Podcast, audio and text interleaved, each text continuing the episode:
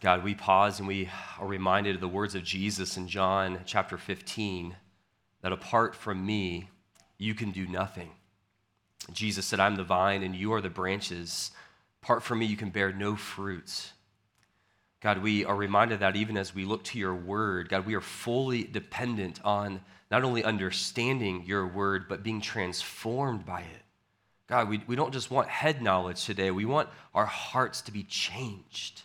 God, we want to walk out of here different, looking more and more like Jesus. So, God, would you do that work this morning through 1 Samuel 13? We pray in Christ's name. Amen. I heard a story uh, about a man who stopped by the grocery store to pick up a few items on the way home from work. And typically, how men usually shop, he was kind of wandering around aimlessly from aisle to aisle. And as often is the case when you're in the grocery store, he kept running into the same shopper in almost every aisle. It was another father who was trying to shop, but he was with his totally uncooperative three year old boy who was in the cart. And the first time that he passed them, he, he was hearing the, the three year old boy demand a candy bar again and again. And he overheard the dad say, Now, Billy, this won't take long. As they passed over the next aisle, he heard the three year old boy uh, yell even louder for this candy bar. And he heard the dad quietly say, Billy, just calm down. We'll be done in a moment. When they passed near the, the dairy aisle, the, the kid was just screaming uncontrollably, and, and yet the dad was just keeping his cool, saying in a very low voice, Billy, settle down, we're almost out of here. The dad and his son reached the checkout line, and again, the dad gave no evidence of losing his cool. He was just calm and collected. The boy now was kicking and screaming. And yet the dad just said in a calm voice over and over again, Billy, we're going to be in the car in just a minute and everything will be okay. This bystander was so impressed by this dad's example that he paid for his groceries and ran out into the parking lot to catch him. And, and, as he approached him in the parking lot, he heard the dad say once again, Billy, we're done. It's going to be okay. And he, he tapped the father on the shoulder and he said, Sir, I couldn't help but watch how you handled little Billy. You were amazing. And the dad looked at him very confused and he said, Little Billy, oh, you don't get it, do you? I'm Billy. that story is, funny, but I'm going to tuck that in my back pocket next time I'm at the grocery store.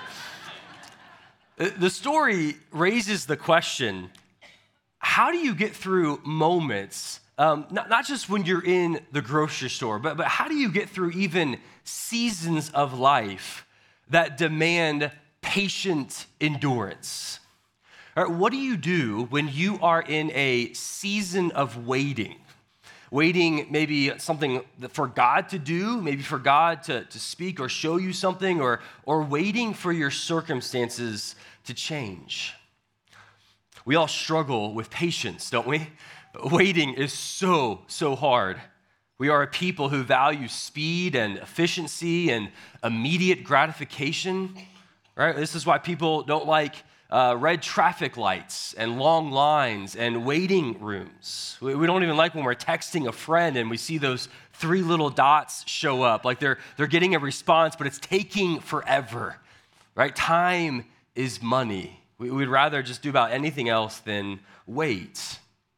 Now, waiting on people or traffic lights to turn green or waiting for UPS packages to be delivered, that's one thing. But what do you do when you're waiting on God?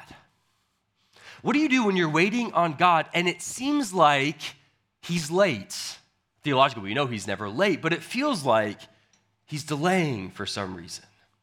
Do we just copy Billy with this positive self talk, it's going to be okay, we're going to get through this? Or does the scripture speak to something else that we're to do? And maybe the most important question is what happens when you fail to wait well?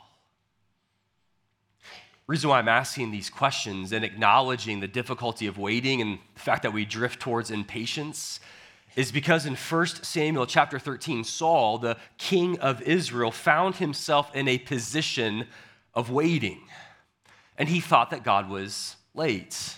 And yet his response to God being late revealed the true condition of his hearts. And the same is true for you and for me. What we're going to see is that through Saul's poor example, we're going to learn the danger of failing to wait on the Lord well. Now, because we have taken kind of a break throughout the summer on 1 Samuel, I just want to kind of catch us up and remind us of all that we've seen throughout these first 12 chapters. Uh, as I've said many times before, one of the, the best verses to summarize the condition of God's people during this time uh, is actually found in the last verse in the book of Judges. There's some overlap between what happens in Judges, what happens in 1 Samuel. The last verse there, it says, Judges chapter 21, verse 25, in those days there was no king in Israel, and everyone did what was right in his own eyes. Right? So there's this morality crisis, but also a leadership void. There's no one to lead God's people. And so, with that as kind of the backdrop, we, we uh, learn in the first couple of chapters, we're kind of reading these first two chapters and we're leaning in as we're introduced to Elkanah and his wife Hannah, who, after years of painful infertility, they have this miraculous birth to a boy named Samuel.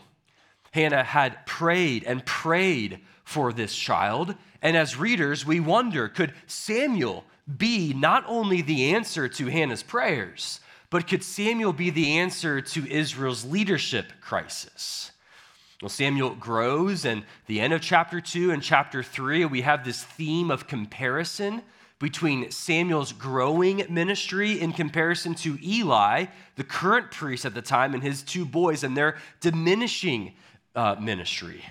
But then, chapters four through six, uh, Samuel just kind of steps off the scene there. We don't really hear from him and what steps onto the scene is the Ark of the Covenant, and then Israel's primary enemy, the Philistines.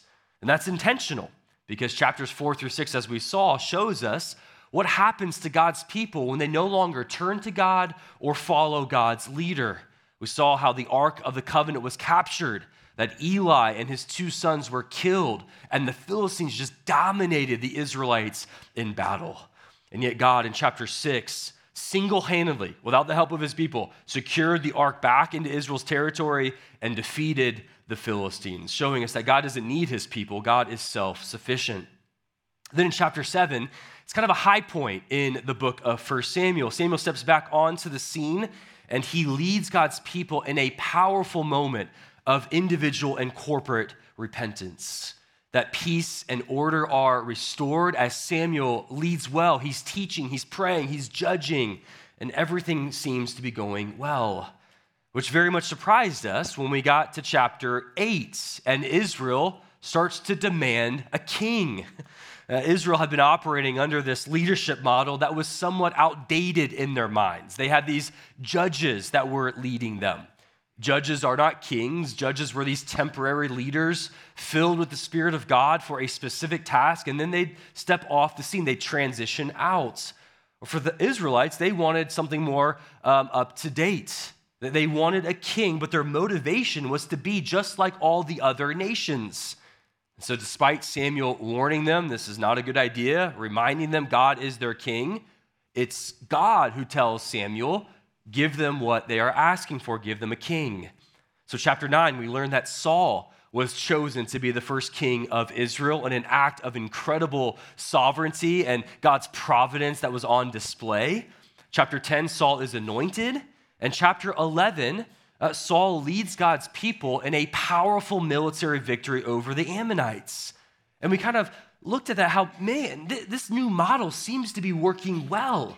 Saul is starting to step up and lead uh, well.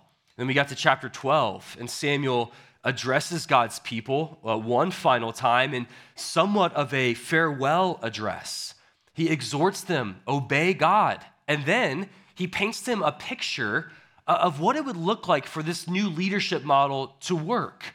He says, God is first, and then God's prophet is second, and then it's God's king. And he kind of left them with this fork in the road moment. Will Saul and God's people follow and submit to the Lord, or will they go their own way? Well, in chapter 13, we, we pick up the story again, and it doesn't take long for us to answer that question. Verses 1 through 7, we learn that trouble is brewing. And we look at verse 1, and verse 1 begins with immediate confusion. Uh, it says, Saul lived for one year and then became king. And when he had reigned for two years over Israel. Now, this verse is very confusing because we know that Saul did not become king at age one. And we know that according to Acts 13, that Saul actually reigned for 40 years. So, to make sense of this, what I think this verse is saying, when it says that Saul lived for one year and then became king, that's likely referring to the length of time uh, surrounding those unusual circumstances in chapters 10 and 11 where uh, Saul was kind of chosen, he was anointed, and it took some time for him to eventually be installed as king. That took about one year. But then the second half of, of the phrase in verse 1, when it says that he reigned for two years over Israel, well, that likely refers to the period of time in which Saul was installed as king. And then in chapter 15, when God rejected him as king. So it's a two year process from chapters 13, 14, and 15. So even though God rejects him as king in chapter 15, uh, Saul's going to reign for another 30 something years even after that, which is a whole other problem that we'll get to in a few weeks. Now, all of that's important because verse 1 is preparing us for what is to come in this chapter. That something drastic occurs with Saul and God's confidence in him. A trouble is brewing, but not just the fact with the Philistines, this sleeping giant that, that awakens, but trouble is brewing with Saul's role as king. We're told in verse 2 that Saul had assembled this standing army uh, 2,000 men with Saul, 1,000 with his son Jonathan. Before the monarchy, the Israelites never had this standing army. They would only uh, kind of rally the troops when there was a crisis. And yet, the concern here was the expulsion of the Philistines from the heart of Saul's kingdom, which leads to verse three. Uh, Jonathan has this great victory, and it appears to be a source of celebration until you get to verse five. And we learn in verse five that the sleeping bear, the sleeping giant, the Philistines are awake and they are mad. Jonathan defeated the governor of the Philistines at Geba, and news began to spread Saul uses this as kind of a positive PR and announces it to all the Israelites. And notice he took credit for the victory, even though it was Jonathan. The Philistines respond with might. They assemble 30,000 chariots, 6,000 horsemen, and they are encamped at Michmash, just a few miles to the southeast of Bethel. But did you notice how they are described? They're described as having so many men like the sand on the seashore. Does that remind you of something? Should remind you of one element in God's covenantal promises that he made to his people all the way back to Abraham in Genesis chapter 12. Even though Abraham's wife Sarah was barren, God promised you're going to have many, many, many, many descendants like that of the sand on the seashore. Well, now that description is now being applied to the Philistines. It's 36,000 Philistines versus 3,000 Israelites. Not good, which makes sense of what happens in verses 6 and 7. Right? The Israelites run and they hide, only a small amount sticks with Saul at Gilgal. They are terrified, they are afraid, and it's clear trouble is brewing. But when we move to verses 8 through 15, the scene kind of zooms in on Saul. And we read verses 8 through 15, and it feels like an overreaction from Samuel. I don't know if you felt that way. We're going to learn that, that Saul's kingdom is, is going to be handed to another. Like he's done at this point. And we read this, and I don't know, as Brett was reading that, it's like, man, like, what did Saul do that was so bad? Like, did Samuel just wake up on the wrong side of the bed? Like, what is happening here for Saul's rule as king uh, to be ended here? Well, in order for us to understand what's happening, we need to recall that earlier conversation that Samuel had with Saul in chapter 10, verses 7 through 8, that he gave Samuel twofold instruction that was very clear. He told Saul to first attack the Philistine presence at Gibeah, and then secondly, he was to go down to Gilgal and wait for seven full days. At that point, Samuel would arrive and Samuel would perform the sacrifices, and then Samuel would give Saul further instruction. Right, he lays that out there for him. And yet, what we see Saul do here is kind of the opposite of that. Now, you, you might push back a little bit. You might say, well, Chris, verse 8, it clearly says Saul waited seven days, and there's no sign of Samuel anywhere. Where is Samuel? Why is he late? This isn't on Saul, this is Samuel's fault. And look, we can almost feel sorry for Saul. I mean, he's in quite a predicament here. You get this enormous army, the Philistines, who are mad, and they have Saul and his men on the run. And yet, Saul does tell his men, hey, we've got to wait. Like God told me through Samuel, I've got to wait seven full days. And so day one comes and he waits. Day two comes and he waits. Day three, day four, day five, day six, day seven comes and he's looking. Has anybody seen Samuel? Where is Samuel? Have you seen Samuel anywhere? And he panics. Saul gets tired of waiting he looks around and his men are starting to desert him, are starting to scatter. His army is shrinking, and the Philistines are about to pounce on them. And so he thinks, man, I need God's favor. I'm just going to perform the sacrifices, even though that was something only the priest, Samuel, should have done. Saul got tired of waiting and said, man, I had to do something. Isn't that good leadership? And I wonder, you know, could it be that uh, part of us feels sorry for Saul because I wonder if it's because some of us are in a season right now that feels awfully similar to Saul's.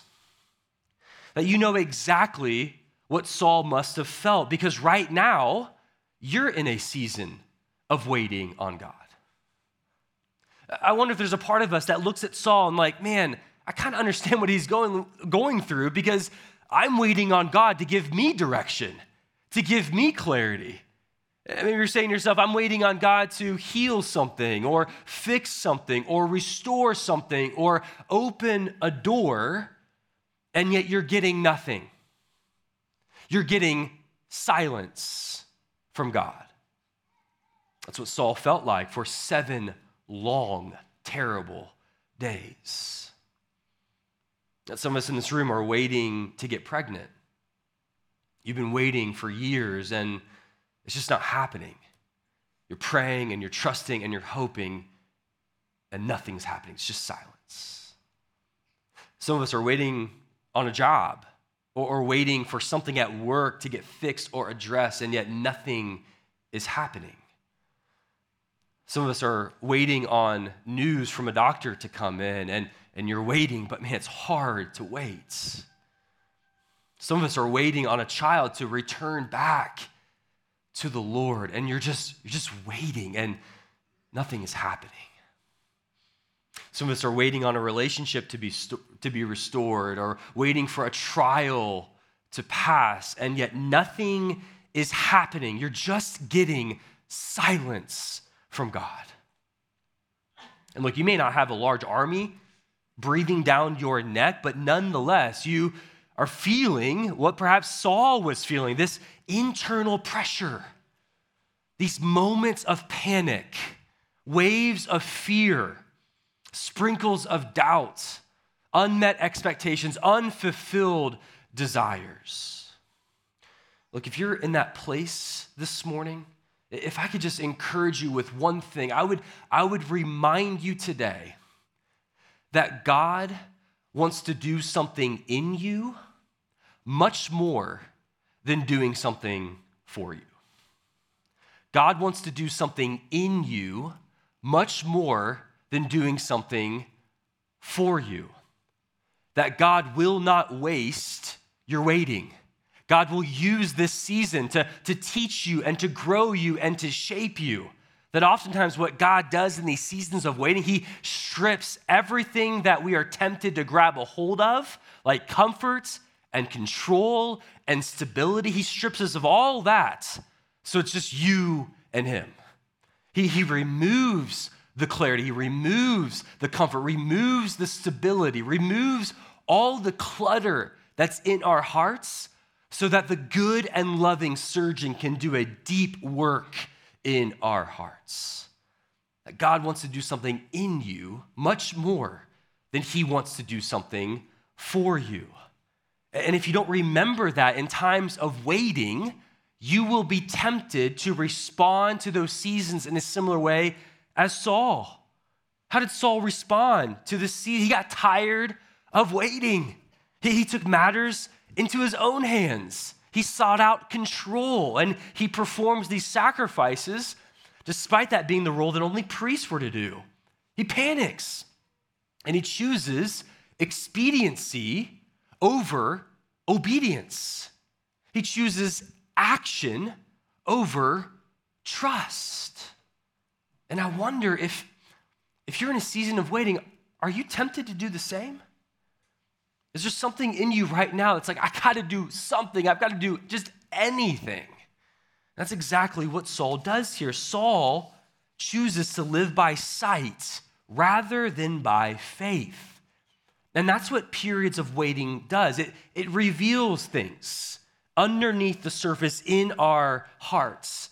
That God uses those times to, to maybe even reveal areas of unbelief in our hearts that have just been hiding out in there that, that you were unaware of.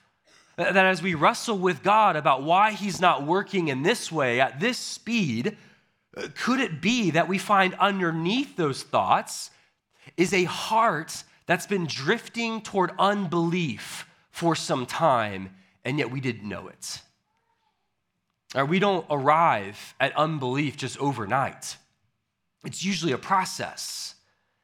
It's these small seeds of unhealthy doubts that are left unchallenged that begin to grow.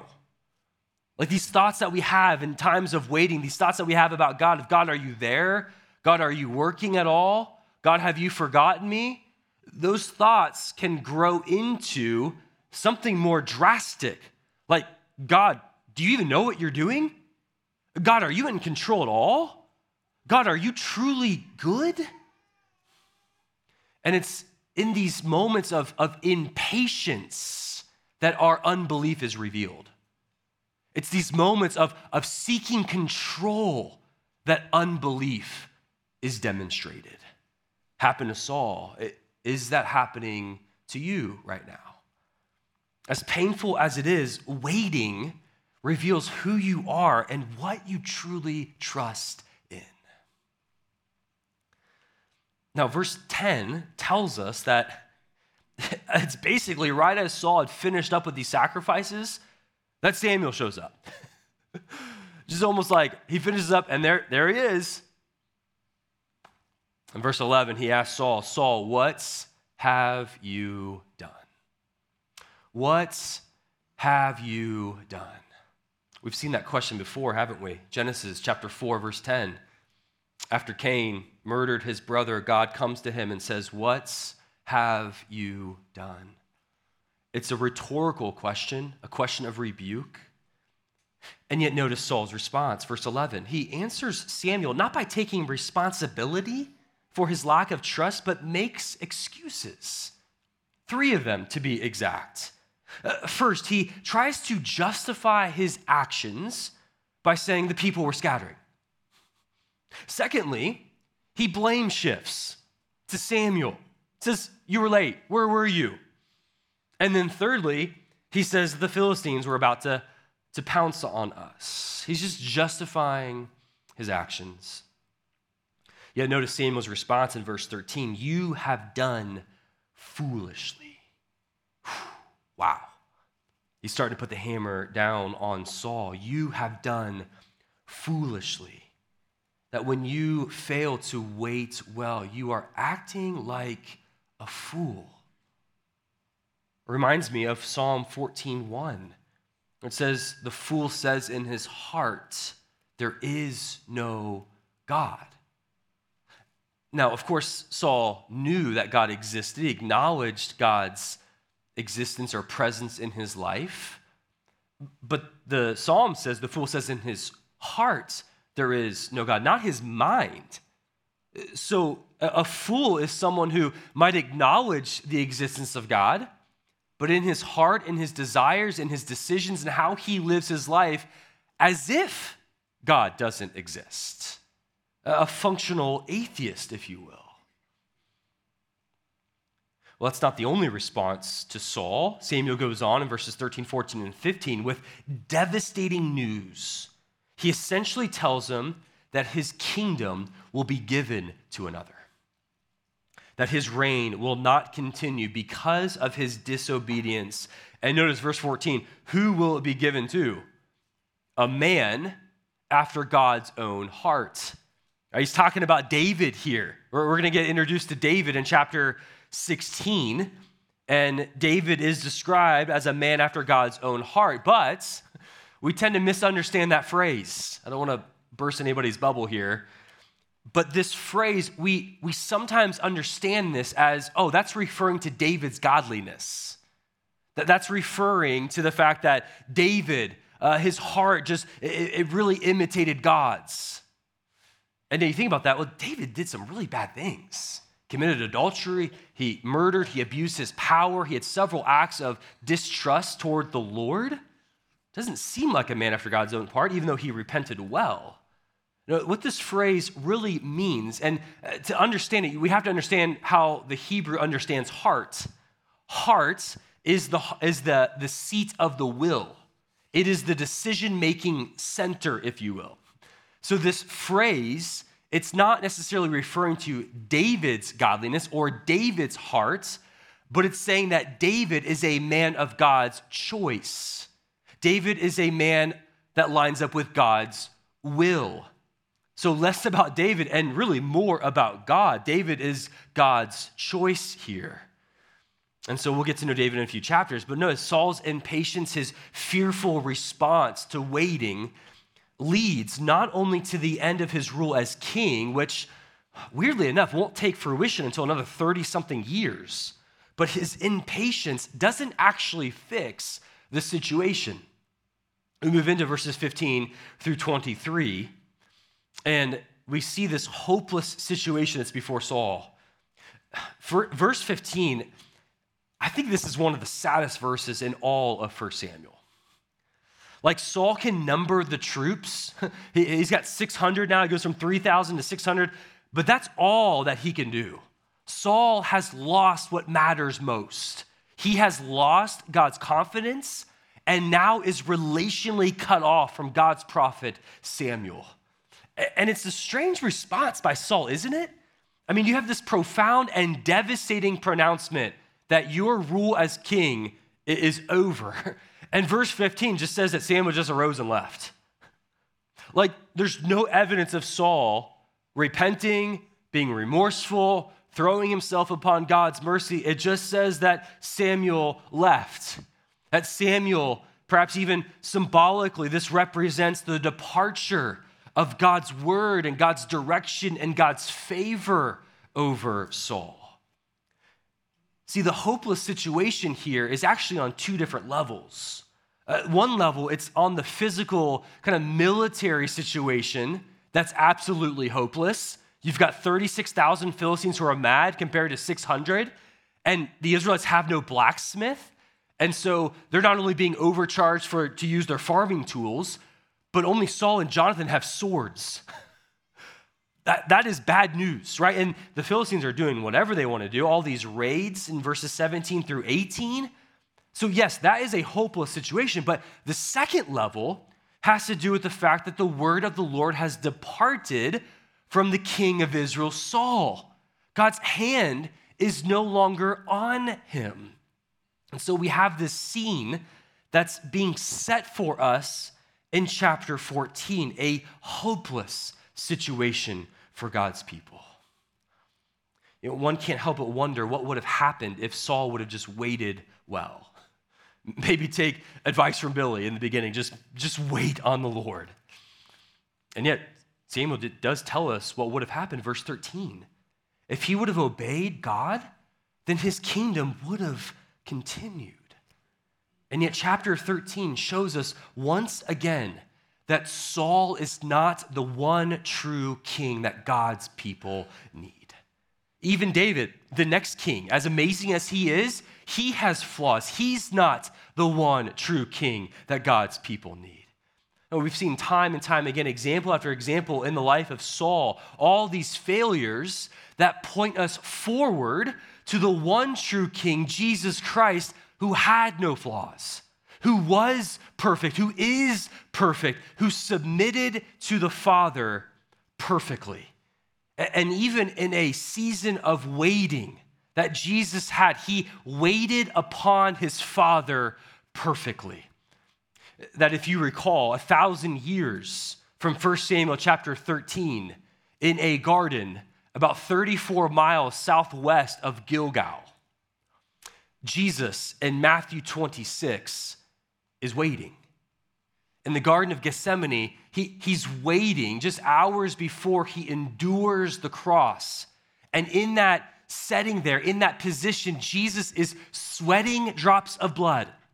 He's waiting and he's, he's wanting this cup of suffering to pass. And yet, Jesus did what Saul could not do. He waited well and he submitted to the Father and he said, Not what I want, not my will, but your will be done. And he obeys the Father with perfection. See, Jesus' obedience led him directly to the cross, the cross where the perfect, sinless Lamb of God died for sinners. That Jesus died in order to set his people free from the power and the penalty of sin that Jesus died in order for us to be forgiven and for us to dwell with God forever and ever. That Jesus died so that he might be raised to life by the power of God and be the King of kings and the Lord of lords. That Jesus died in order to save you. You could not save yourself. Your good works can't save. Your church attendance cannot save you. Only faith in the Lord Jesus can save you. Throwing yourself upon his grace and his mercy and saying, Jesus is my king. I will bow to him. See, this chapter, it shows us the beginning of the end of Saul's reign. And yet, we are reminded that Jesus is the one true king whose reign has no end, whose dominion is an everlasting dominion, whose kingdom will go on forever and ever. That Jesus is a king worth waiting for, worth trusting in, worth obeying. And just to remind us as we close this morning, look, God's delay is not God's denial. God's delay in and through Samuel was not God's denial of Saul as king. It was Saul's disobedience that led to God's denial as Saul as king. And I know as you walk through seasons of waiting, seasons where it feels like God is silent, it can feel like God has abandoned you. It can feel like God has cut you off, He's turned away. And yet, don't believe those lies. That God's delay, which we know theologically, He's never delaying, He's always on time.